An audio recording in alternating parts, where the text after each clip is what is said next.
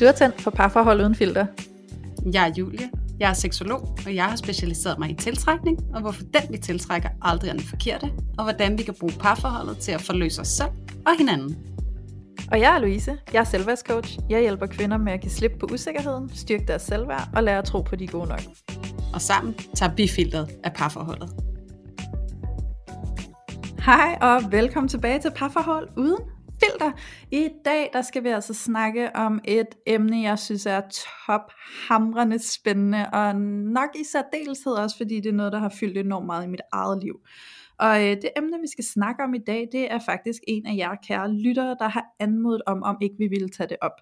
Og det vi skal snakke om, det er selvregulering. Så helt nøjagtigt, så har vi fået en besked fra en af vores lyttere, der har spurgt ind til, om ikke vi ville snakke lidt om selvregulering, altså det her med at stå i sine egne følelser, at kunne rumme, acceptere og genfinde roen. Og det vil sige, når vi bliver påvirket af ting udefra, af de dynamikker, vi står i, forestil dig, at du står i en situation med din partner, du bliver top påvirket af det, din partner gør eller siger, og du kan mærke, hvordan det ligesom blusser op for en hel masse følelser ind i dig, og du slet ikke ved, hvor du skal gøre af dine følelser, eller hvordan du skal finde roen og stå i det, og ikke ende i en eller anden voldsom reaktion. Det er altså det, vi kommer til at dykke ned i, og det er det, som jeg synes er sindssygt spændende, fordi jeg har i hvert fald helt personligt selv gjort et kæmpe stykke arbejde i at øve mig i, hvordan jeg kunne selvregulere, og hvordan jeg kan finde roen, når jeg bliver enormt berørt af noget. Øhm, og det kan være svært, men det er i den grad værdifuldt, og øh, for mig at se, så forbliver det en øvelse hele tiden at opretholde den her evne til selvregulering. Så øh, vi kommer til at forklare lidt mere om det, fordi jeg er sikker på, at der sidder nogle af jer derude, for hvem det her er lidt nyt at høre om selvregulering. Så, øh, så det skal vi selvfølgelig nok forklare lidt dybere. Og øh, jeg tænker, inden at jeg lige går videre med at præsentere Peach, som sponsorerer dagens afsnit, så vil jeg bare lige sige hej til dig, Julie. Hej Louise. jeg sidder bare her og venter. Hvornår siger ja. hej? ja, præcis. Jeg sad selv og havde den der følelse af, at Julie hun sidder og venter på mig. det er godt, du imødekom den. Sådan, ja. regulerede det lidt for mig. Det var dejligt. Ja, præcis. men, øh, men som sagt, så er dagens afsnit altså sponsoreret af Peach.dk, og det staves P-E-E-C-H.dk. Peach er en webshop, hvor man kan gå ind og købe sexlegetøj. Og Peach, de er øh, altså de er simpelthen fokuseret på den her måde, hvorpå vi kan udforske vores egen nydelse med os selv. Det skal ikke være skamfuldt, at vi udforsker vores egen seksualitet, og at vi udforsker vores egen nydelse. Og det vil de simpelthen rigtig gerne hjælpe med, med de lækreste produkter. Så det er altså intim velvære, som de kalder det. Og det er de her sexlegetøjsprodukter, som er smukke og lækre og miljøbevidste. Så, øh, så der er altså sexlegetøj til, hvis du gerne vil udforske dig selv lidt mere, og prøve at lege lidt med din egen nydelse, åbne lidt op for, at du faktisk godt kan lege med dig selv, uden at det er skamfuldt. Og øh, som Julia og jeg vi altid plejer at sige, det starter hos dig selv, så jo mere at du bliver bekvem med at lege med dig selv, jo mere bekvem bliver du sandsynligvis også med at lege med din partner. Og så kunne det jo også godt være, at noget af det her sexlegetøj kunne indgå i en leg mellem dig og din partner. Så der er altså rig mulighed for at udforske og for at lege med Peaches sexlegetøj. Så øh, vi er sindssygt glade og stolte for, at øh, Peach de sponsorerer os, fordi vi synes simpelthen, at de slår et slag for, at nydelse ikke skal være skamfuldt, og at der skal være åbenhed omkring, at det kan foregå på så mange forskellige måder, alt efter hvem vi er og hvad vi godt kan lide. Og det er jo lige præcis noget, der går i tråd med vores værdier her i Parforhold Uden Filter. Så øhm, udover at de sponsorerer det her afsnit, så har de også været så søde at give os en rabatkode til jer. Så det vil sige, hvis I gerne vil ind og købe noget af det her sexlegetøj hos Peach, så kan I få 10% rabat. Og øh, det er simpelthen bare med vores rabatkode, der hedder uden filter, som I skal bruge inde på deres webshop, når I handler. Øhm, og så vil jeg så også bare lige tilføje, at hvis nu du er lidt ny i det her med sexlegetøj, og det måske føles sådan en lille smule øh, grænseoverskridende, eller du måske kan mærke, at det er en lille smule øh, nyt, og jeg får næsten lyst til at sige pinligt, fordi sådan kan det godt føles, hvis det er nyt så øh, leverer Peach altså deres pakker i en meget diskret levering, sådan så at øh, naboerne ikke får lov at få lidt indblik i, at, øh, at du udforsker noget nyt og spændende. Øhm, så kunne man jo selvfølgelig sige, jamen er det ikke bare at gøre det skamfuldt?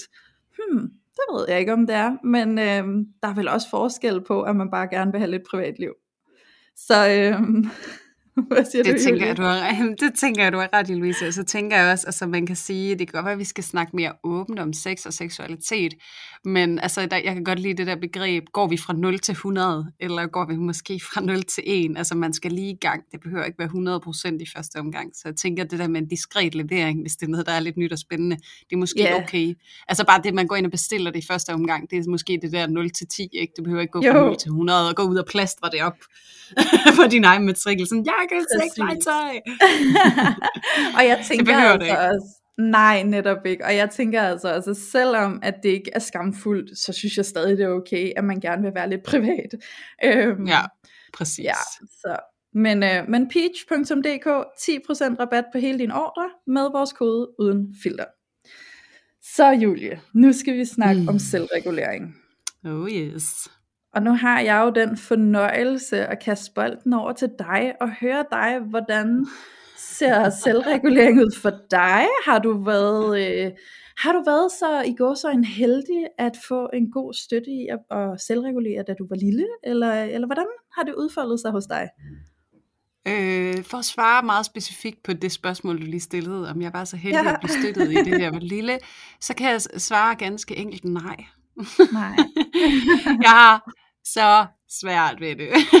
Yeah. Jeg er, vil jeg lige sige, jeg vil lige indskyde, jeg er blevet meget, meget bedre. Altså det har været helt til hunde. Jeg har været dybt elendig til det. Altså jeg har været sådan, og noget af det, jeg bedst kan egentlig mærke det i, det er faktisk især i parforholdsrelationer, hvor at jeg har kunne være sådan fuldstændig miserable. Altså hvis der har yeah. været en konflikt eller sådan noget, og hvordan at jeg kunne blive ved med at føle mig fuldstændig miserable, indtil at min kæreste kom og tog initiativet til ligesom at løse konflikten.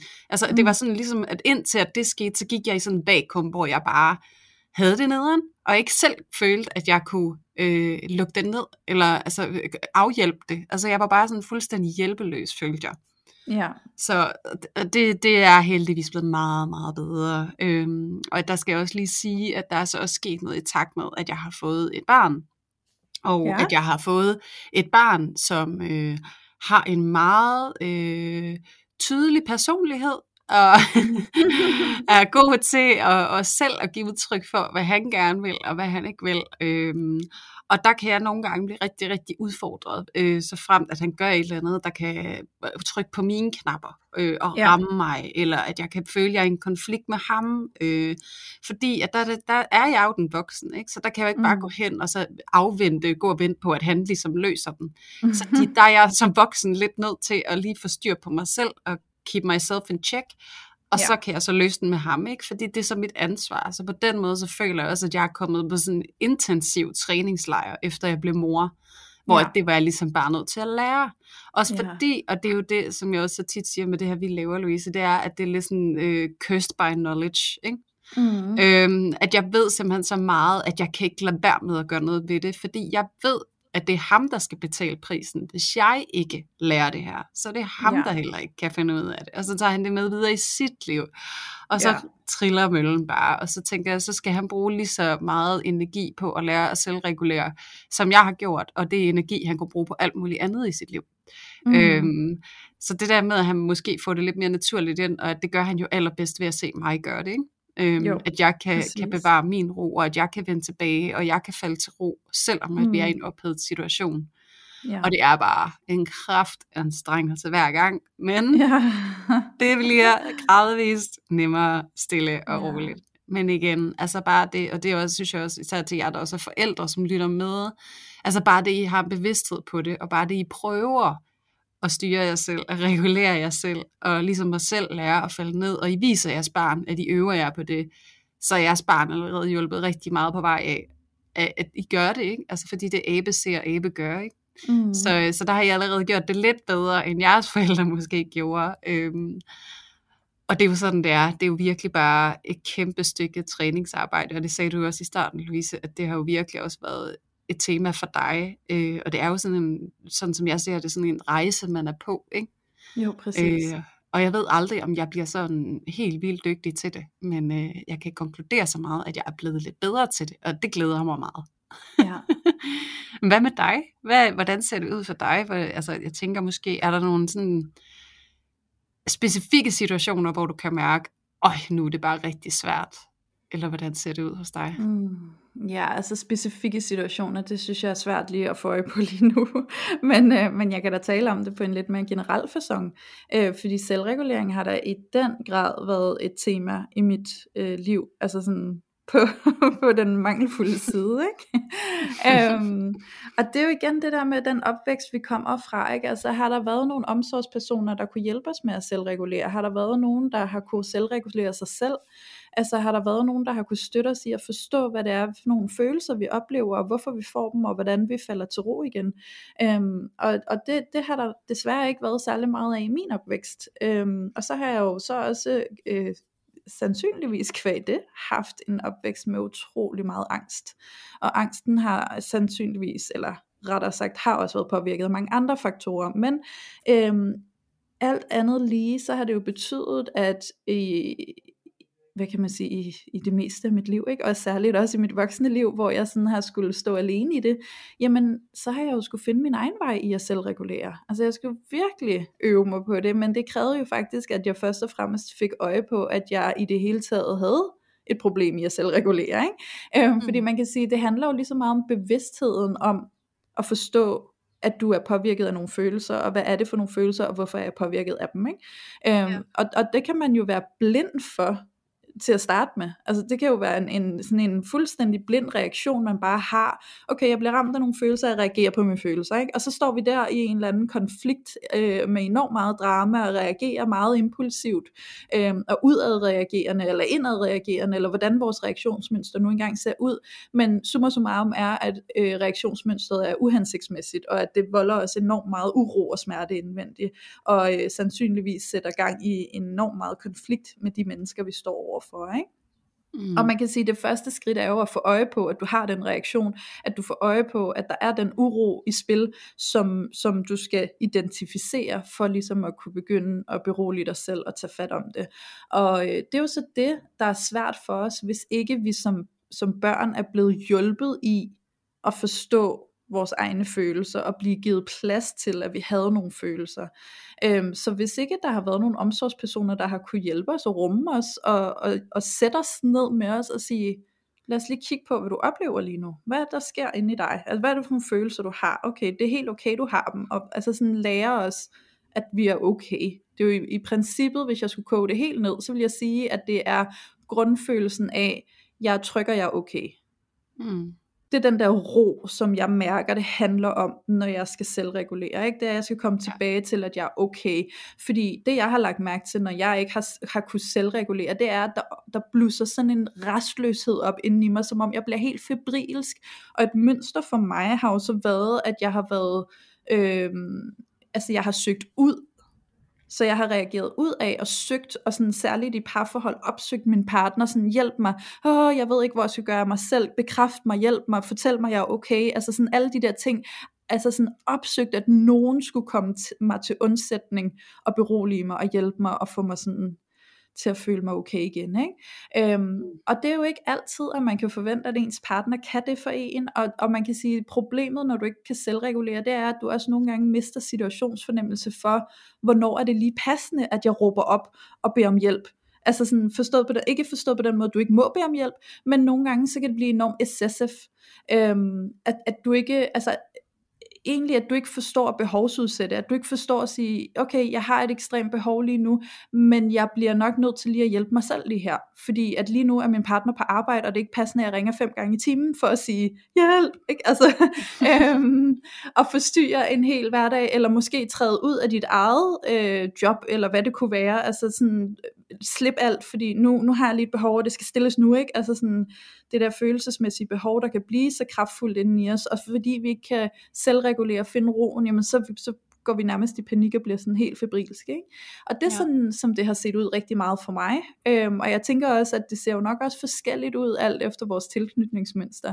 Det synes jeg er en meget sjov mm. opkobling også at lave på tingene. Ikke? Fordi der, hvor jeg har haft øh, ængstlige og ambivalente tilknytningsmønster, der har, der har øh, mangel på selvregulering jo været meget udfarende.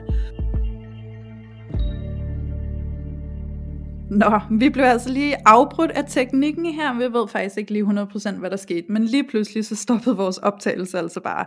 Så det er derfor, du lige oplever det her opbrud i, øh, i afsnittet. Men lad os bare jump right back in. Jeg var i gang med at snakke om det her med, at vores tilknytningsmønster sandsynligvis også påvirker, hvordan at denne her manglende selvregulering kommer til udtryk.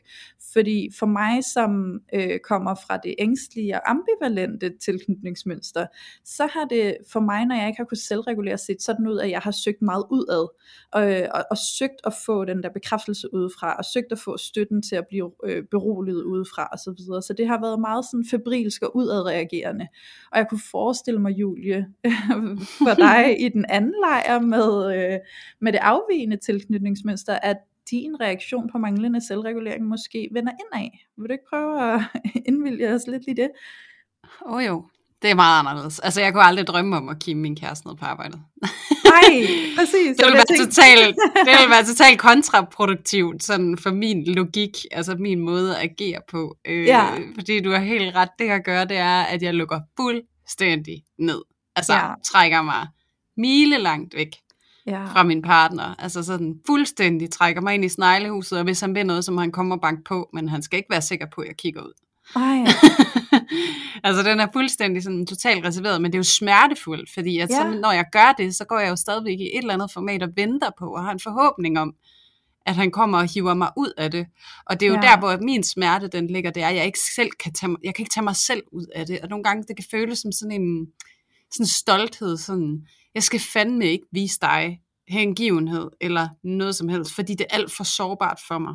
Ja. Det eneste, jeg kan gøre, det er at gå og afvente, at du kommer til mig. Ja. Selvom at det jeg jo egentlig gerne vil, og det som vi alle sammen allerhelst vil, det er jo at opleve en eller anden grad af forsoning.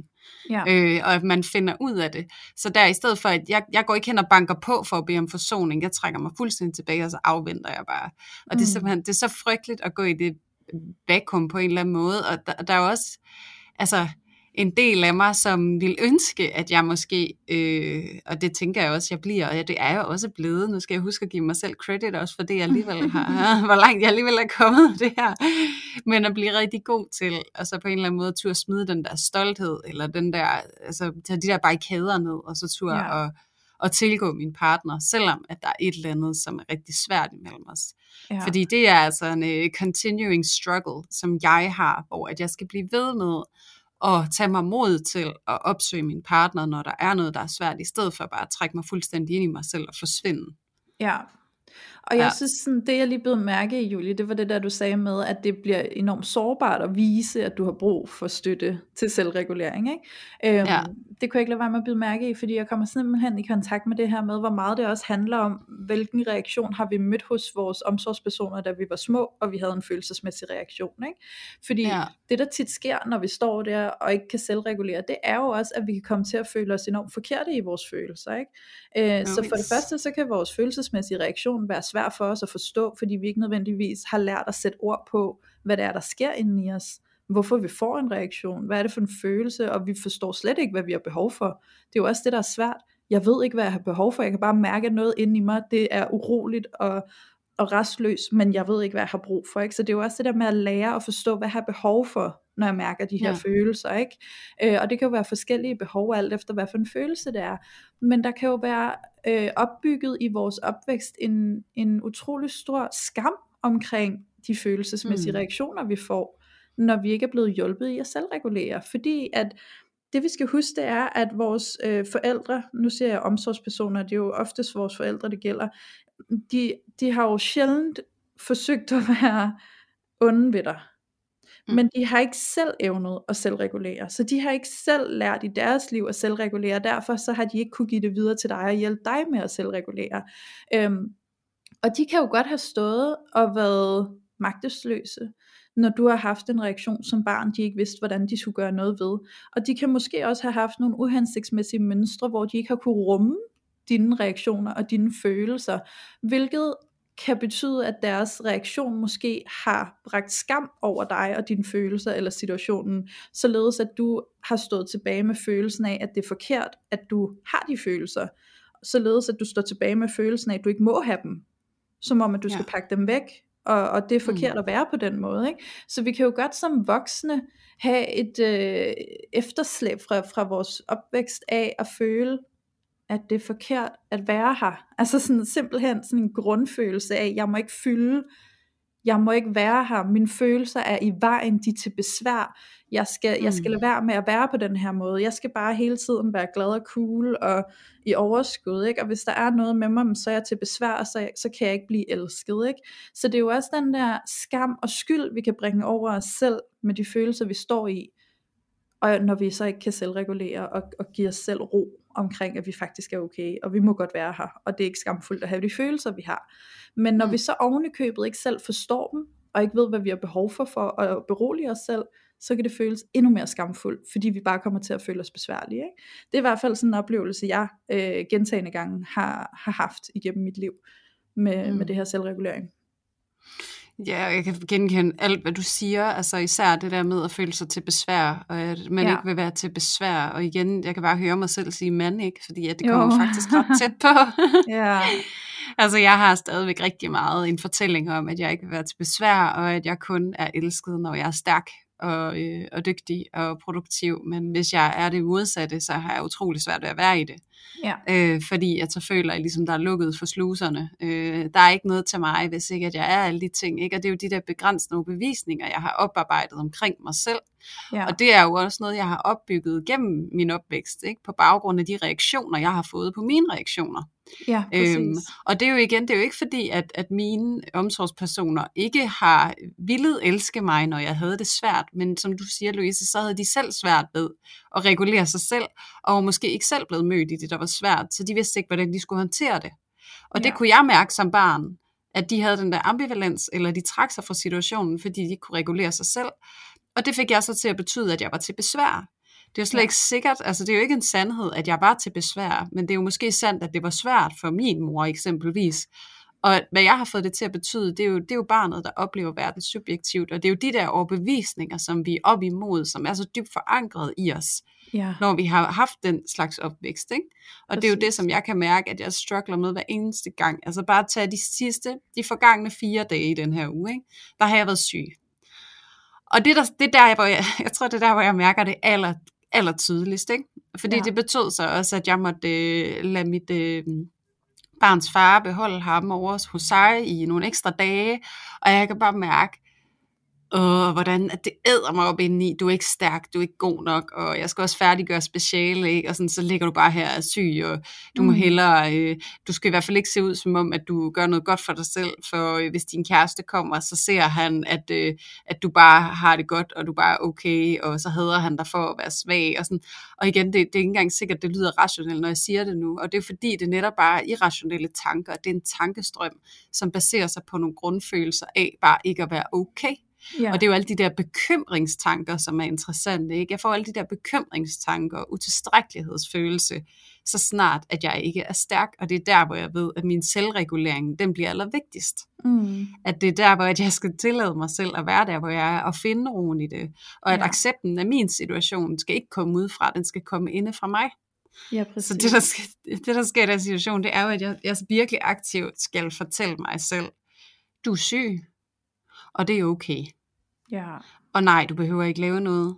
Og det er ligegyldigt, hvordan andre har det med, at du er syg, fordi det er okay, du er det. Ja. Det er sådan her, det er. Fordi at min kæreste, og det er jo tit sådan, det er i parforholdet, det er jo, at vi også tiltrækker en partner, som kommer til at være udfordrende på de ting, som vi selv har svært ved. Så der er jo mm. faktisk en rigtig god sandsynlighed for, at min partner har det rigtig stramt med, at jeg er syg og det går bare ind og, altså, og forstærker den der negative selvfølelse. Ja. Rigtig meget, og det er jo der, hvor min selvregulering, den bliver sindssygt vigtig, fordi altså, jeg kan faktisk risikere at stå i en situation, at jeg er i noget, som jeg har svært ved, som er skamfuldt. Jeg har tiltrukket, eller jeg har, jeg har fundet en partner, som kommer til måske at bekræfte mig i, at det er skamfuldt, og det må jeg ikke være, mm. fordi at han tilsvarende har sin sorg. Det er ikke, fordi han er en idiot, men det er, fordi han måske selv heller ikke har fået lov til at være det. Ikke? Altså, det er bare at skrue ned enden. Og ja. det er derfor, at det bliver så vigtigt, at vi selv kan styre det. I stedet for, at det er vores omgivelser, der skal give os accepten af os og vores situation og vores følelser, så er vi nødt til selv at gøre det. Ja, også fordi vi kan jo ikke altid forvente, at vores omgivelser er tilgængelige for at gøre det for os. Øhm, og, ja, og, og man kan sige, at vi står jo på et meget, meget, meget tyndt fundament i os selv, hvis vi er dybt afhængige af, at alle andre skal kunne regulere os, øh, og vi aldrig selv kan. Ikke? Øhm, ja. Så, så det er sindssygt vigtigt, at vi kan komme ind og få fat i den del i os selv, hvor vi kan selvregulere, hvor vi kan berolige os selv. Øhm, ja. Jeg sidder sådan og kommer i tanker om et meget konkret eksempel for, øh, det må være fem år siden eller sådan noget. Det var sådan i begyndelsen af mig og min kærestes øh, forhold, og vi boede ikke sammen på det givende tidspunkt, og jeg skulle til en jobsamtale. Øhm, og sådan, mens jeg sidder og gør mig klar til den her jobsamtale, så skriver vi sammen. Og han får så skrevet et eller andet til mig i en sms, hvor at jeg tror han prøvede, jeg kan ikke helt huske det sådan detaljeret, men jeg tror han prøvede at være sjov, og så det han fik skrevet, det ramte lige noget ind i mig, hvor at jeg ikke synes det var sjovt, og jeg følte mig faktisk sådan ramt, og så blev jeg lidt ked af det, og var sådan, ej hvorfor skriver du det, eller det var ikke særlig fedt, eller sådan, og så fik jeg en reaktion, ikke? så blev der, altså min følelse blev ligesom blusset op der, ikke? der blev ramt nogle mm. naver inde i mig, øhm, og jeg stod altså og var 10 minutter fra at skulle ud af døren til en jobsamtale, så jeg havde jo brug for at være klar i hovedet, og kunne gå ind til den jobsamtale og være klar i hovedet, ikke? Så jeg blev jo sur på ham. Jeg var sådan, hvad bilder du, hvad bilder, hvad bilder du der ind? Jeg står her og skal til jobsamtale, og nu, nu, skal jeg nu står jeg her og har alle de her opfarvede følelser, og jeg er ked af det, og jeg er frustreret, og du er dum, og bum bum bum, ikke? Altså alt det der, ikke? I kan, I kan nok godt genkende det, nogle af jer, der sidder og lytter med, som også har det her problem med at selvregulere, ikke? Så jeg blev jo meget sådan, og, og så svarede han og jeg blev jo så tosset, ikke? så svarede han bare, det er da ikke mit problem, at du har det sådan, det var ikke sådan, jeg mente det, at du så optager det på den måde, det kan ikke være mit problem. Så han afviste mig også i at hjælpe mig med den regulering. og jeg blev jo mere og mere opfaret, ikke? så jeg blev sådan helt ude af mig selv, og jeg var jo bare på vej til den jobsamtale med et hamrende hjerte, ikke? fordi pulsen den var høj, og jeg var jo, altså adrenalinen var høj, og jeg var sur, og jeg var vred, og jeg var ked af det, og jeg, jeg følte mig svigtet og såret og alt muligt andet. Ikke? Øhm, mm. Og så at komme ind til den jobsamtale og skulle holde et eller andet game face og prøve og sådan være lidt til stede i det, ikke? Øhm, og var skide bange for, hvad nu hvis at grunden til, jeg ikke får, altså hvad nu hvis jeg ikke får det her job, fordi at jeg er ude af mig selv, og ikke helt kan falde til ro, når jeg skal herind, ikke? Øhm, mm. Og det var bare så interessant at se sådan udefra nu her i bagspejlet, at det er jo i, i grunden ikke hans ansvar at skulle regulere mig, fordi jeg får en reaktion på noget, som han mente på en måde, men som jeg optog på en anden måde. Det er jo faktisk mit eget ansvar, og det er jo lige præcis her, hvor det er et tydeligt eksempel på, hvor vigtigt det er, at vi er i stand til at selvregulere, således at det netop ikke går ud over alle de ting, som vi har for i livet. Ikke? Øhm, ja. Og, og det synes jeg bare er så sindssygt, altså så sindssygt spændende og vigtigt at kigge ind i de der ja. konkrete eksempler på, hvad det kan spolere for os, hvis, vi, hvis ikke vi er i stand til at tilsidesætte og sige, okay, jeg får en følelsesmæssig reaktion lige nu, jeg kan godt mærke, hvorfor jeg får den, jeg forstår, hvor det kommer fra, jeg ved, hvad jeg har behov for, jeg ved, hvad jeg skal gøre. Det er ikke ens betydende med, at det bare er totalt nemt, men at man faktisk kan håndtere det.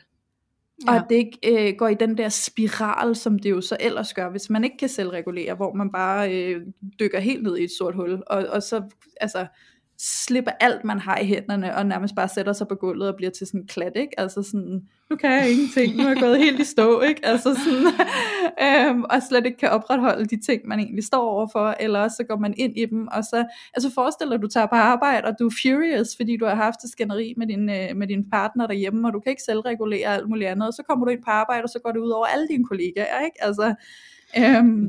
Ja, og noget af det, der er interessant, det er jo faktisk tit så, når man kommer ud af den kontekst, hvor at følelserne ligesom er opstået, så, så har vi også en tilbøjelighed til at blive distraheret på en eller anden måde, og så måske glemme det lidt i løbet af dagen, og så tænker vi ikke rigtig over det, måske før vi skal hjem igen. Mm. Øhm, sådan kan det være for rigtig mange af os, og det er jo egentlig bare et rigtig, rigtig godt eksempel på, at grunden til, at det er så svært for dig, det er fordi, du fixerer dig selv på tankerne og følelserne.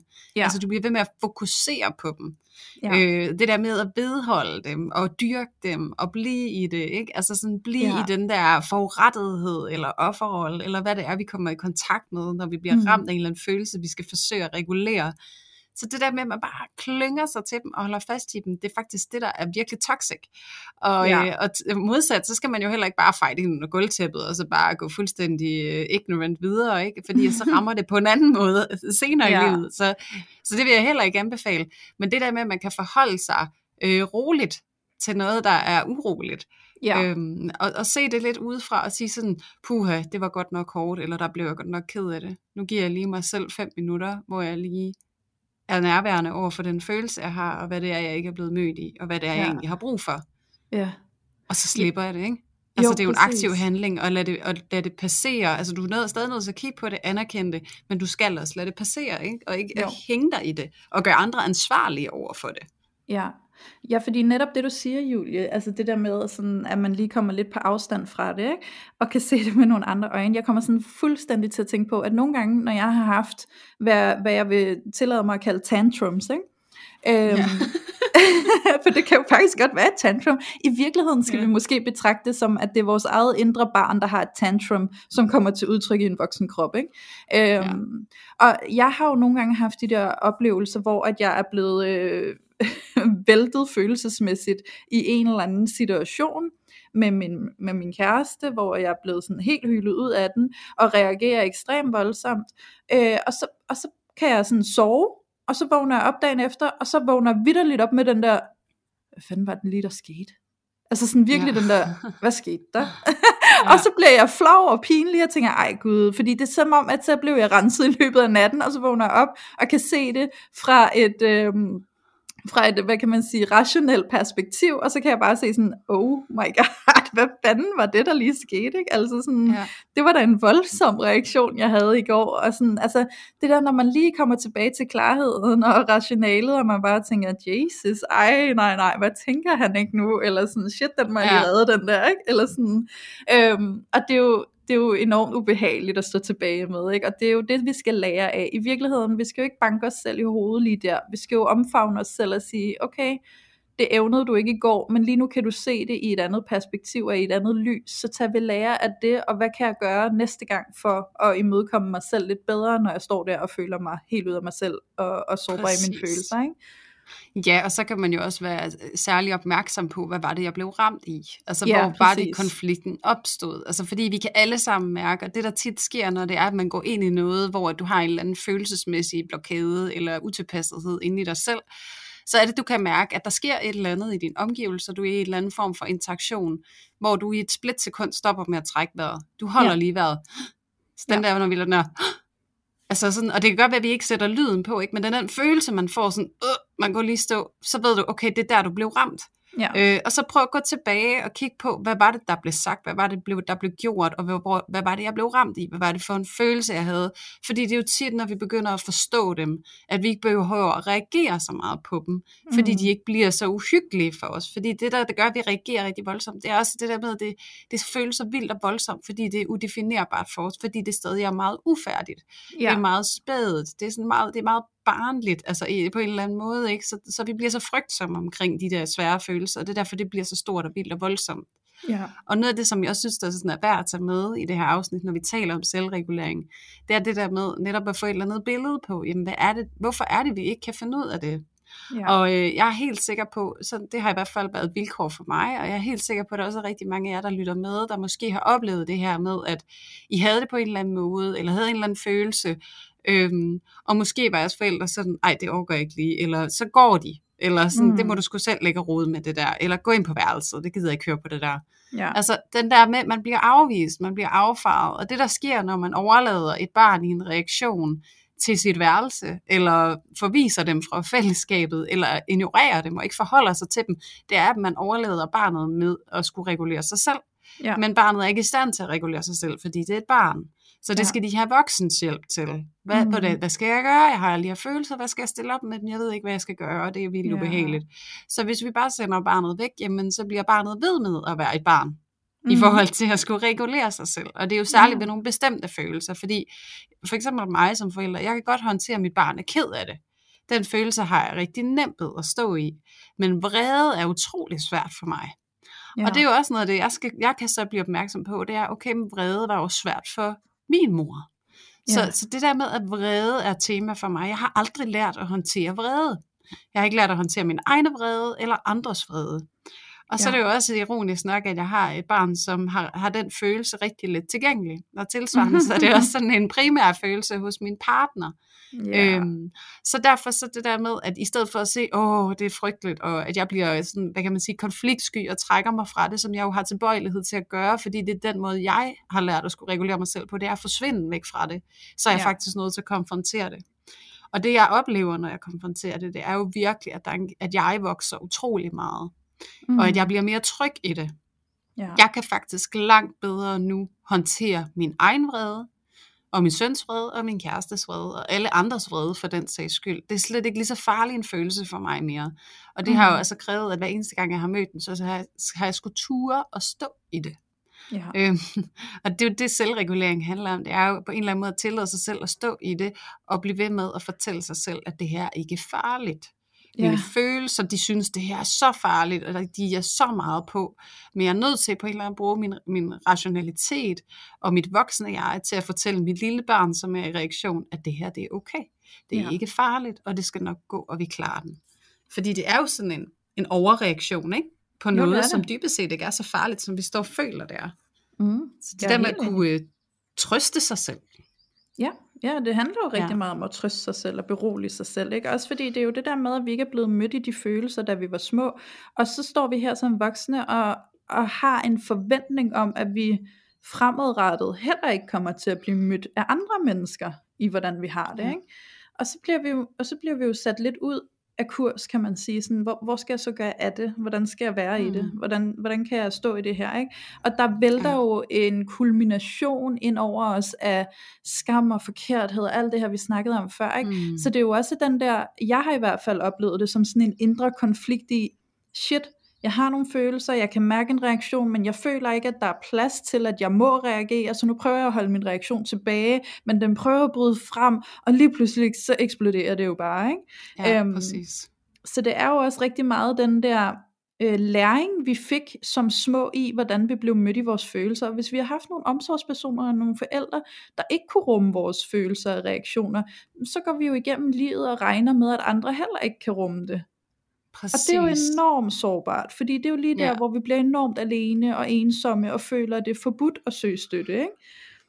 Ja, og, det, ja. og lige præcis det der med at søge, Louise, det synes jeg, det kan jeg rigtig godt tænke mig at hæfte noget ved. At, ja. at, at det er det her med, at når, når vi skal have øje på, jamen, hvor er det, jeg er mest udfordret på at selvregulere? Fordi det kan nogle gange være svært at give sig selv, og at, at, at få til at gå op for en selv. Hvor er det egentlig, at jeg synes, det her er svært? Ja. Så, så prøv, det du for alt i verden gerne vil undgå. Det er det, du skal prøve at gå lidt hen imod.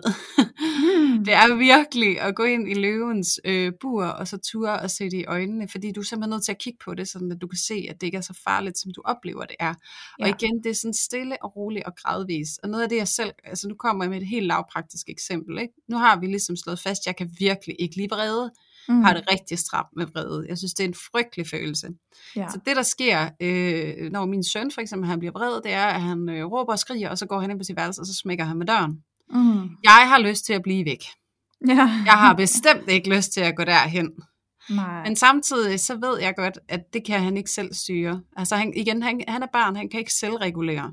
Mm. Så der hvor jeg mærker, det vil jeg bare slet ikke hen imod, det er faktisk der jeg kan øve mig, det er at turde gå hen imod det, og så erfare, mm. at det er slet ikke så uhyggeligt, som jeg tror det er. Ja. Så jeg er begyndt at øve mig på altid at gå ind til ham. Og det jeg har erfaret, det er, at øh, han vil ikke snakke med mig, men han vil gerne have, at jeg er der. Ja. Så det der med, at, at jeg har faktisk lært af min søn, af alle mennesker i hele verden, at, at det ikke sådan, vi behøver ikke nødvendigvis få det til at gå væk, men vi skal vise hinanden, at vi godt kan være sammen i det. Ja, præcis. Så bare det der med, at jeg kan sidde sammen med ham, når han er helt vildt vred, det gør en forskel. Ja. Øh, og, det, og det heler ham, og det heler mig. Ja. Så det, det er jo den der øvelse, vi skal ture og lave. Jeg havde også et, to afsnit siden, eller sådan noget, så havde jeg også en, hvor jeg forklarede mig og min kæreste, vi blev uvenner. Og det var super grænseoverskridende for mig at, at spørge ham, om jeg skulle lade ham være. For jeg havde lyst til bare at holde mig væk. Altså for evigt, indtil han kom til mig. Men jeg tog mig alligevel mod til, selvom at jeg følte, at det var vrede, han, at det var den følelse, han var i, og så spørge ham, og så henvende mig til ham, og gå til ham, og netop smide lidt af den der stolthed, og komme lidt ud af mit sneglehus, og gøre det på min egen opfordring. Ja. Øh, fordi at så overbeviser jeg også mig selv om, at det er okay, og at jeg godt kan, og lige der så selvregulerer jeg. Selvom ja. at det er i samspil med andre, så selvregulerer jeg faktisk, og jeg tillader mig selv at få nogle nye erfaringer omkring mine og andres følelser. Mm. Og det er jo der, hvor vi begynder at vokse. Det er jo, når vi tør gå imod det, som vi synes, der er så forbandet svært. Ja, præcis. Ja. Det er så rigtigt. Altså, det er virkelig også den oplevelse, jeg har haft gentagende gange i mit eget liv. Det er jo, at det der, der bliver så farligt inde i mit hoved, ikke? Altså sådan, hvor jeg mm. virkelig føler, at verden den ramler, ikke? Men i det øjeblik, at jeg tør gå hen til det, så opdager jeg sådan, nå hov, det er jo bare, eller sådan, altså så ser jeg jo ja. lige pludselig, at den der far, den var meget imaginær, ikke? Altså sådan, det var jo ja. bare noget, jeg havde sat op ind i mit hoved til at være enormt farligt, og det var faktisk slet ikke så farligt. Og det var faktisk ja. noget, jeg kunne omgå, altså det var jo noget, jeg bare kunne gå hen til, og så kunne jeg prikke lidt til det, og så kunne jeg kigge lidt på det, undersøge det lidt, og finde ud af sådan, nå, vi kan faktisk bare tage fat i det, og så gøre noget ved det, ikke? Eller sådan, Præcis. så var det slet ikke så farligt, men det er meget farligt, når vi står og lurer på afstand, ikke? Ja. Øhm, ja, og det er det, vi skal erfare, det er bare følelser. Ja, ja, altså, det er jo, men det, er jo, det er jo den opkobling, vi har indvendigt, hvor vi føler, at nu er vi i risiko, nu er vi i fare for, at det hele kortslutter, ikke? Altså forstået på den ja. måde, nu, nu dør alt inde i mig, ikke? Eller sådan, nu mister jeg det hele, nu falder det ja. hele til jorden, ikke? Og det er jo den frygt, som vi er op imod. Præcis, vi tror jo, kærligheden forsvinder. Og den ja. er vi afhængige af som væsener. Ja. Altså vi er ja. sociale væsener, vi er afhængige af kærligheden til hinanden. Ja. Ja. Så det der med, at vi vil gøre alt i verden for, at den ikke forsvinder. Ja, og også at give køb på os selv, og undertrykke vores egne følelser, og og blive ved med at gå i de samme spor, og det er jo det, fordi du har jo trådt et spor, dengang du var lille, hvor du har mm. lært, okay, hvis jeg går på det her spor, så er kærligheden der. Altså, så bliver den ved med at ja. være der, og den kommer i en lindstrøm, og det er dejligt. Det kan jeg ja. bruge til noget. Men ja. det, du har gjort i samme ombæring, det er, at du har lukket af for en hel masse andre spor, som du så ikke kan gå på længere. Mm. Så det mm. gør bare, og der bruger man det der begreb ind i terapiens verden, det der med, at du har en meget smal båndbredde, ikke? Altså, ja. du har ikke ret meget at gå på. Der er ikke særlig mange spor på vejen. Og det er der, hvor vi skal turde udvide igen, og så turde stå i de reaktioner og se, jamen jeg, jeg, jeg får stadig kærlighed, selvom jeg er alt det andet. Ikke? Jo, og det er der, hvor vi begynder at få et mere rigt liv, og vi begynder at få nogle dybere relationer til andre mennesker, ikke mindst til os selv, fordi vi tolererer os selv på en anden mm. måde. Ja. Og så er det også, at vi bliver ikke så afhængige af andre mennesker, fordi vi kan provide for os selv, den der accept ja. af, at vi er okay, og så går vi også mere frit ind i de relationer, vi har. Sådan at vores relationer ikke skal stå med det der ansvar for hele tiden at bekræfte os i, at vi er okay. Ikke? Jo.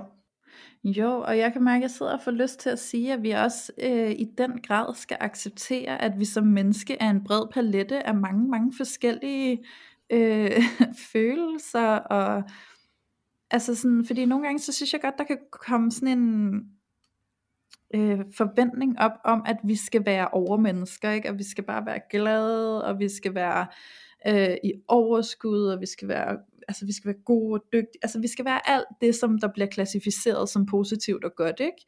For mm. at være attraktive og vældige og accepteret, elsket og alt muligt andet, og at alle de der sider, der er sårbare og alt det andet der, nå, det er ikke så ønsket, ikke? Altså sådan, jeg synes nogle gange, der bliver delt op på den måde, sådan så at der er nogle sider af os selv, der bliver forbudte, fordi så er vi ikke lige så gode, ikke?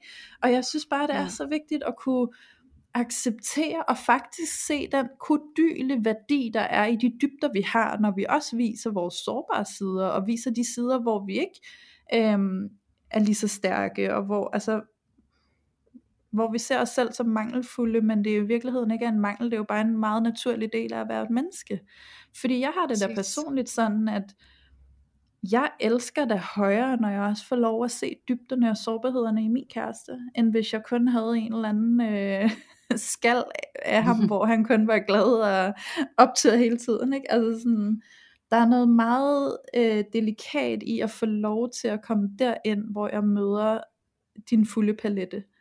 Øhm, ja. Og det skal vi huske, at vi også skal give vores partner, fordi det er så værdifuldt, og det er der, hvor at vi kan få den der meget stærke connection til hinanden. Ikke? Hmm. Og det er det, jeg tror, vi er bange for at miste. Jeg tror, vi er bange for, at vi mister connection, hvis jeg viser dig det hele. Men i ja, virkeligheden, så ser jeg det som om, det er der, vi, vi får connection. Altså det kræver jo også, det er jo også en svær bevægelse, også fordi, at, som jeg også sagde lidt tidligere, det er jo det der med, at vi, øh, vi forelsker os jo også i en, eller vi finder sammen med en, som, øh, som kommer til tit og ofte at bekræfte os i der, hvor vi føler os i stykker, så kommer de til ja. at bekræfte og sige, at det er vi. Mm. Og det er jo ikke fordi, de er forkerte, men det er jo fordi, netop også fordi, der er den der med, at, at det er jo ikke dem, der skal give dig den accept af dig selv, og det er jo der, hvor at, at jeg, jeg kan jo godt lide Jyttes begreb, det der med det krænkende og det forløsende aspekt, hvor at, at der, hvor krænkelsen ligger, det er jo netop, at de kommer til netop at bekræfte os i det, som vi tror om os selv. Ja. Men det forløsende aspekt er også altid til stede. Så når at vi bliver mødt i det, så er der også altid en mulighed i vores partner for, at vi kan forløse det sammen med den person. Ikke? Altså der er jo. noget andet til stede også, som gør, at den der krænkelse, den godt kan blive synlig, og at vi samtidig kan lære noget af den. Ja, så og vi nu kan siger forløse du, øh, os selv i det. Nu siger du Jytte meget henslængt, og jeg tænker, der kan jo sidde nogle lyttere, der tænker, hvem hulen er Jytte? og det er Jytte altså Virkelsø. Jytte Virkelsø, vi refererer til her, som, ja. vi, som vi gør ret ofte, som vi, øh, som vi er meget, meget glade for. Ja. Øhm, og hvis man er nysgerrig på Jytte, så kan man jo også lytte til hende i Hjerteflimmer for voksne. Ja, præcis. Og det er jo det, der er fedt ved Jytte, ikke? Altså det er jo, at nu er hun jo faktisk også kommet ud og blevet øh, mere eller mindre allemands eje, hvor jeg kan huske mm. i sin mm. tid, da jeg læste hendes bog, der var det sådan en, altså sådan, det var lige for dem, der gik op i sådan noget, ikke? Ja. ja. og nu er den bare kommet ud i flere oplag og sådan noget, efter hun er gået øh, på, på landsdækkende radio, så det er bare mega fedt, at mange ja. flere, de får glæde af Jytte. Det, det er, er det super meget fan af. Hun har øhm. så meget værdi at bringe ud, og det er jo så fedt at, at se den udbredelse af den selvbevidsthed. Ikke? Præcis, Men, øh, og det er jo også altså, og det er jo det, man skal vende tilbage til, især når man snakker om selvregulering. Det er jo det her med, at egentlig at kunne tolerere sig selv, og kunne tolerere, at den anden ikke kan tolerere dig, men at forstå, ja at det er fordi, at du er nødt til at blive spejlet i det, sådan at du kan ja. lære at tolerere det. Fordi hvis ikke du bliver spejlet i det, så får det lov til bare at ligge under overfladen og leve mm. lidt for mm. evigt. Og, og ja. et andet aspekt, som Jette Vigelsø jo også snakker om, det er det der med, at parforholdet det er så hurtigt toget til selvudvikling. Ikke? Jo. Øhm, så når vi er sammen med en partner, så beder vi ligesom også om at blive, altså ubevidst, så beder vi om at blive spejlet mm. i de mm. her steder i os selv, hvor vi er ufærdige, eller hvor vi er uforløste på en eller anden måde. Ja. Og, og det er der, hvor vi har muligheden for at gribe det. Ja. Og så netop at lære os selv noget nyt. Og det er jo det, ja. der sker hver gang vi skal selvregulere. Vi skal forstå, det er ikke vores partner, der skal regulere os, eller hele os, eller forløse os. Det skal vi selv, og det kan vi gøre i samarbejde med vores partner, ved at de viser os noget. Ja. Og at vi tillader os selv at mærke det, og stå ved det, og kigge på det. Ikke? Jo, præcis. Det er jo derfor løsningen ligger, fordi jeg, jeg tror, at det der desværre tit og ofte, som vi også har snakket om flere gange i det her afsnit nu, det er jo, at man giver lidt den anden ansvar for, at man føler sig okay. Ja. Øhm, og det er jo bare ikke, det, det er bare the wrong way around, ikke? Altså sådan, Eller det, det man giver den anden ansvar for, når man ikke føler sig okay. Ja, præcis. Altså, men det der med, at du skal hele tiden på en eller anden måde, du er, du er mit spejl og den direkte afspejling af mig, og jeg har ikke noget eget ansvar, og det er ligesom, altså jeg har altid den der med, nej, der er ikke nogen, der gør dig ked af det. Mm. Altså det, du, du bliver ked af det, men ja. det er ikke nogen, der gør noget ved dig. Det er noget, der, der bor inde i dig. Fordi det, ja. du bliver ked af, vil en anden måske aldrig blive ked af. Præcis. Og det er fordi, der er noget specifikt i dig, der gør ondt lige der. Der er noget, du bliver ramt i. Ja. Så det kommer ikke ud fra dig, det kommer inden fra dig, den følelse. Så derfor er den din. Ja. Det er din at tage vare på. Og det er det, jeg synes, der er så vigtigt at få med for det her afsnit, det er, at vi tør at få øje på, hvad det er, hvad det gør ved os, hvad er det for et behov, vi ikke bliver mødt i, og så er mm. vi tør stille og roligt og nærme os det, som vi er allermest bange for, fordi det er der, vi bliver forløste. Ja. Øhm, jeg har lyst til lige at tale ind i noget, som jeg lige sidder og kommer i kontakt med Julie. Det vil til it. Okay. Fordi jeg sidder og tænker, at det er faktisk først her inden for de sidste, skal vi sige, sådan 3, 4, 5 år, at, at det der med selvregulering, det virkelig sådan har øh, udviklet sig hos mig. Og det ja. har det uden tvivl på øh, bekostning, eller nej, det hedder ikke på bekostning, men på grund af det parforhold, jeg er i, med den specifikke partner, jeg er sammen med. Øh, fordi han prikker til det.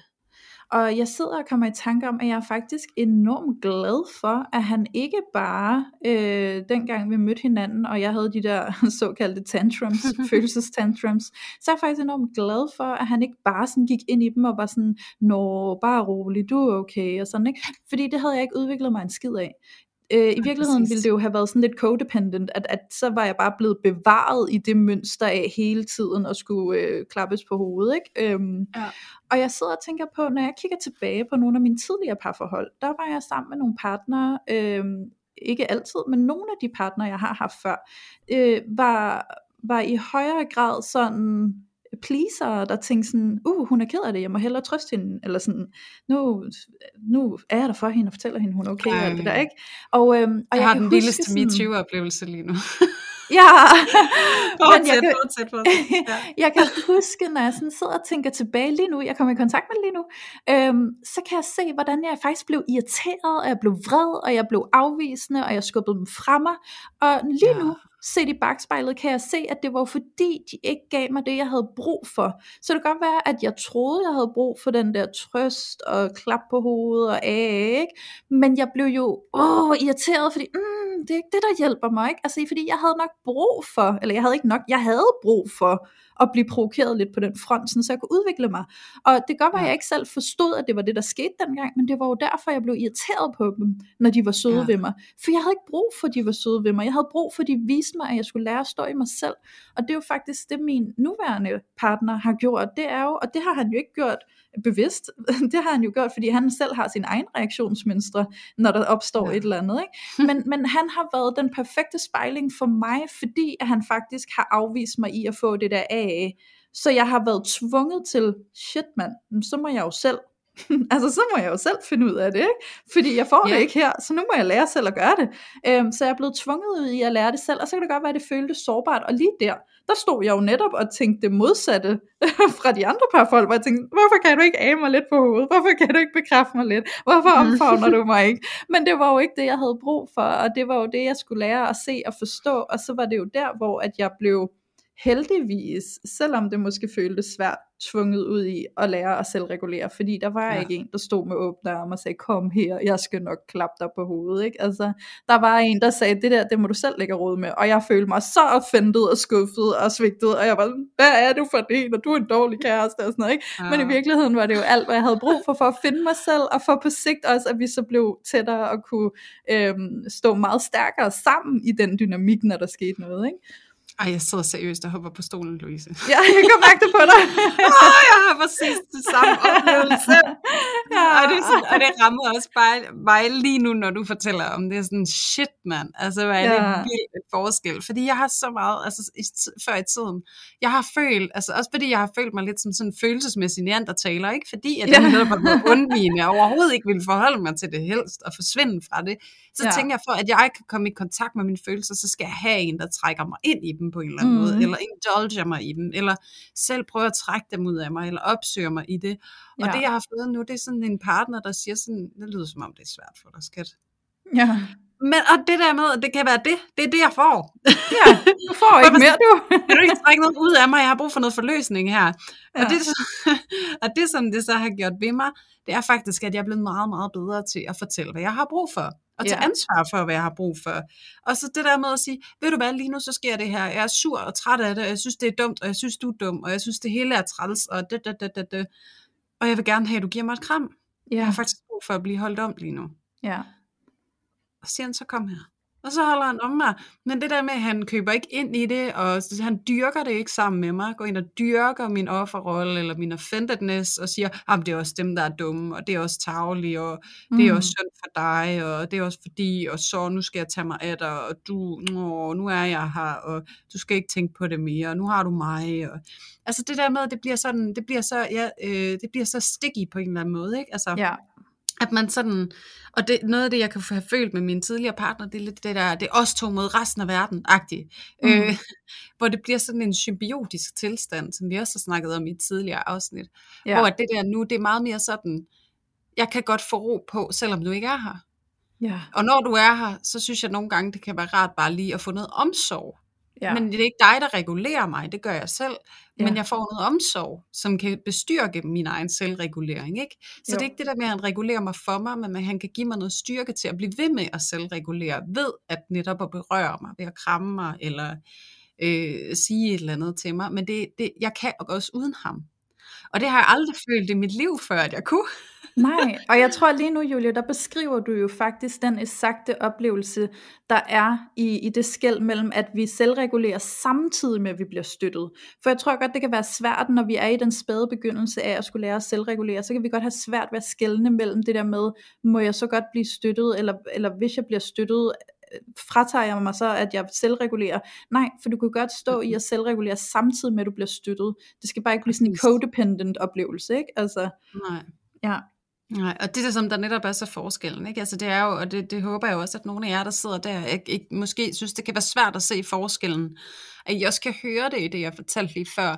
Altså han kommer ikke til at indulge mig i det, han kommer ikke til at sidde og gøre alle de andre forkerte sammen med mig, så jeg kan føle mig rigtig. Øhm, men at han er sådan, det lyder som om, at det er hårdt for dig. Mm. Og så jeg kan sige, at jeg har brug for et kram, og så giver Ja. han mig et kram. Men han kommer ikke til at tage det fra mig, han fjerner det ikke fra mig. Han giver mig omsorg i, okay, jeg kan godt se, at du er i gang med at selvregulere. Det er en hård proces, nu får du lige en krammer. Ja. Så får du lige lidt energi, men jeg kommer ikke til at løse det for dig. Jeg kommer ikke Ja. til at sidde og fortælle dig, at du er smuk og dejlig, og jeg elsker dig jo, og jeg jo synes jo, du er fantastisk, og, og alt det der, ikke? Altså alt det der... Øh, Codependent. Ja, alt det der ordbræk, man kan få fra en kæreste på en eller anden måde, og så tror man, man har det bedre bagefter, man har bare fået lagt et plaster på et kødsår, som så springer Ja. op igen næste Præcis. gang, du møder det, der er svært. Så det er det der med, i stedet for, at, at, at man heler såret, så får man sådan et eller andet øh, plaster ovenpå, som man ikke kan bruge til noget som helst, når det er ens kæreste, der sidder og fylder en op, mm. eller at det er det, man går og venter på, fordi så længe du går og venter på, at din kæreste skriver den der sms, der kommer til at redde din dag, Ja. jamen så gør du ikke en skid selv, så frelægger du dig ansvaret, og så bliver du ved med at have såret, i stedet for at du begynder selv at kigge på det.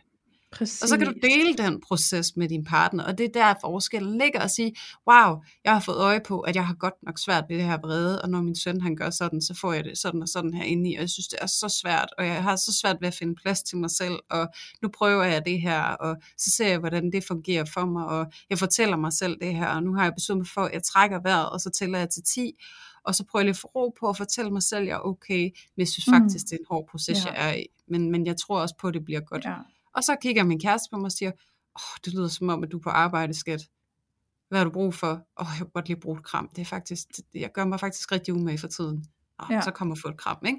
Ja. Altså, og det er der forskellen er, i stedet for at sige, du er jo en god mor, han har sikkert bare en dårlig periode, og mm. men du ved, og, altså, men Ja. det der med, at man bliver anerkendt også for sin indsats, ikke? At man Ja. selv prøver, man selv lægger noget i det, man har selv taget ansvaret, man har selv taget styringen. Det er ikke ham, der skal sidde og fortælle mig, at jeg er en god mor. Mm. Det skal Ja, jeg selv tro på, og jeg skal ja. selv altså, gå skridtene og lære at, at tro på, at fordi at jeg prøver at gøre mig umage, så er jeg faktisk en god mor. At Ja. det er det, der definerer en god mor for mig, det er en, der gør sig umage. Ikke? Jo. Øhm, det, det, og det er det der med, skal du have det udefra, eller kommer det indenfra? Ja. Og det er der, hvor forskellen, hvor forandringen den begynder, det er, når du kan mærke, at det kommer inde fra dig. Og at du Helt begynder enig. selv at tro på de her nye tanker om dig selv. Du træder et nyt spor, og du laver en ny sti, Ja. som du kan begynde at bruge frit.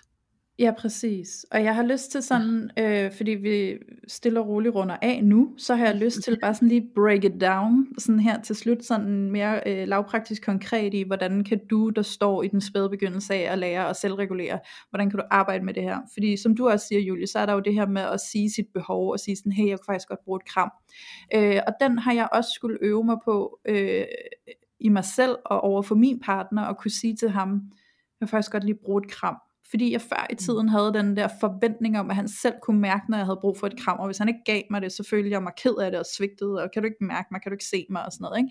kan du ikke gennemskue mig, altså igen det der med ansvarsfralægge og lægge ansvaret over på ham, ikke? og så at skulle lære at stå i den sårbarhed af at sige, jeg har brug for et kram, det i sig selv kan være uhyre svært og grænseoverskridende, for det kan føles enormt risikabelt at vise den sårbarhed, og bede om Ja. kram, for hvad hvis jeg bliver afvist, ikke?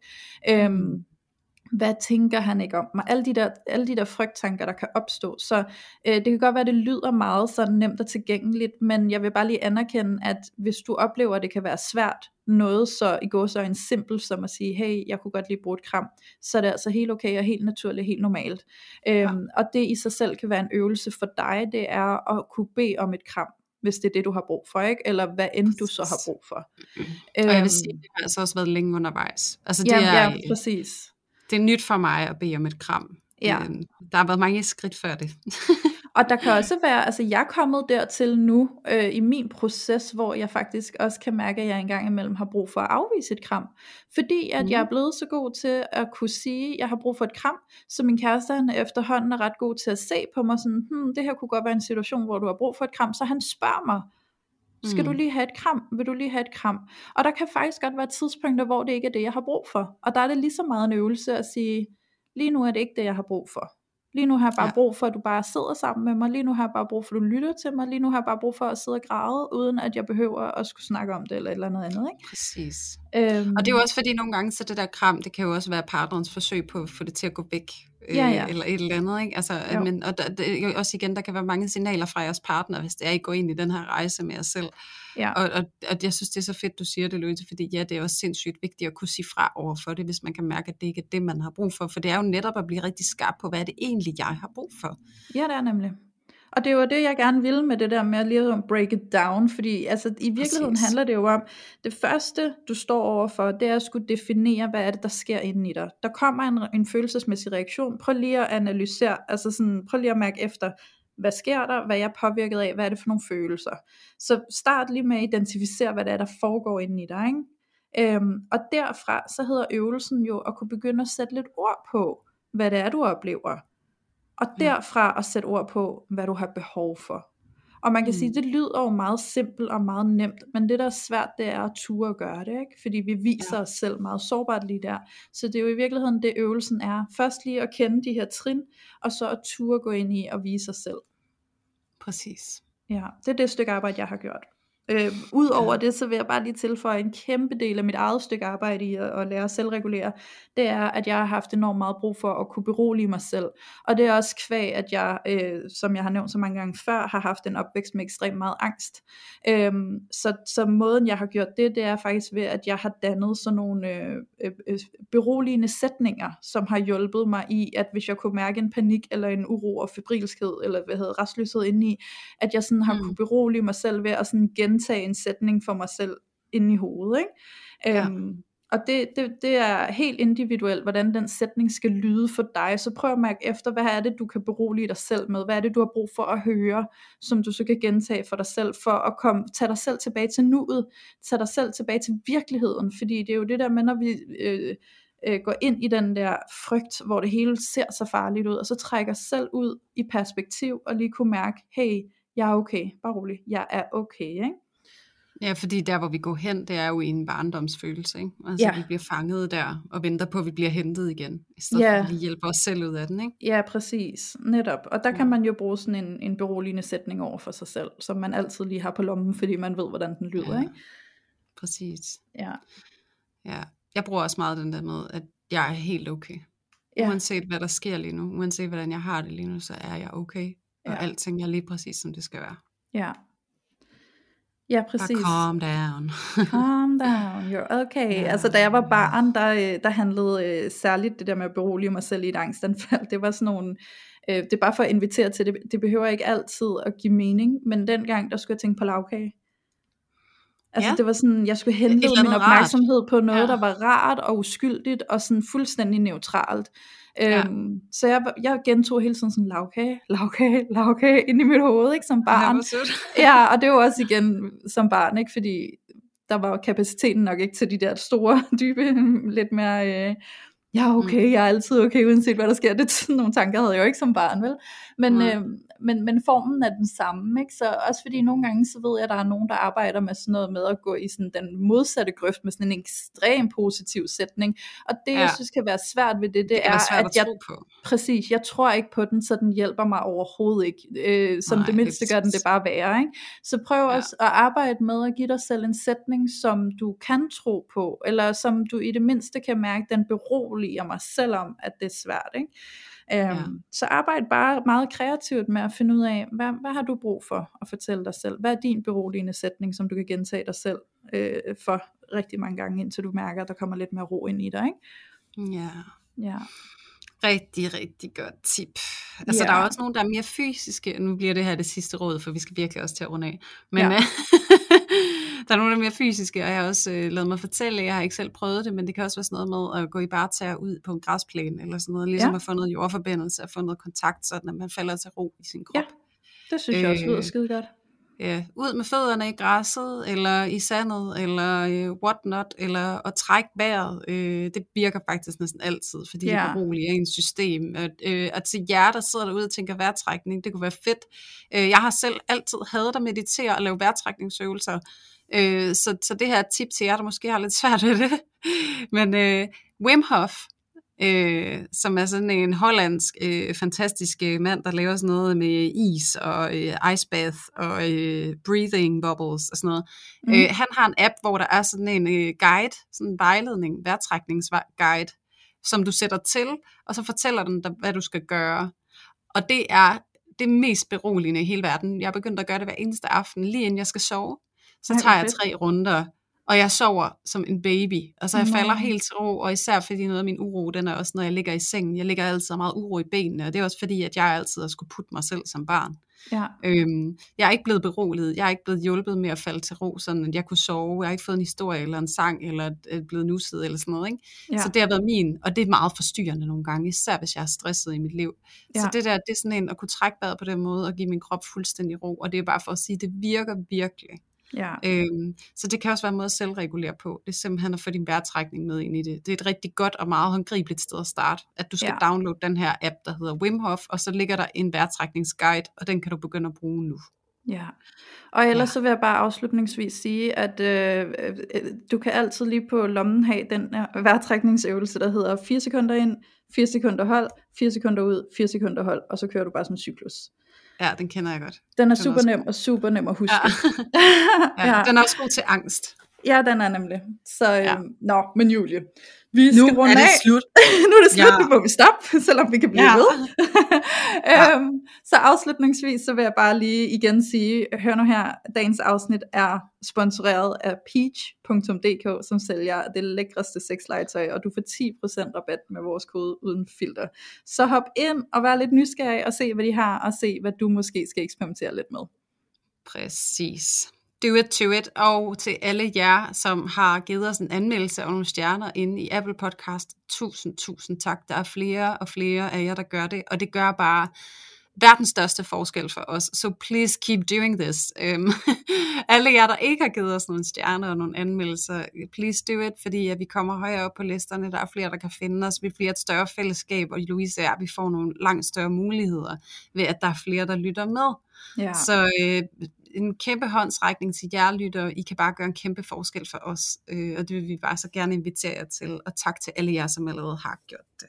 Ja. Og så ud over det, så vil vi jo også bare lige invitere dig, som sidder derude og ikke har fundet vores loge endnu, til at komme ind og være med ind i logen, hvor at du kan få sparring på dine dilemmaer og dine udfordringer, og ikke mindst følge alle de andre lytteres dilemmaer og udfordringer. Og det er et fantastisk forum, hvor at vi snakker åbent og ærligt med hinanden, og der er den, simpelthen den mest massive støtte derinde, jeg nogensinde har oplevet i et Facebook-community. Så altså, det, det er virkelig min varmeste anbefaling for alle jer, der sidder og nogle gange måske føler jeg lidt alene med, at parforholdet det kan være rigtig svært. I har måske ikke lige nogle veninder eller nogen, eller, eller venner for den sags skyld, som I føler, I kan tale med det her om, sådan som I har brug for det.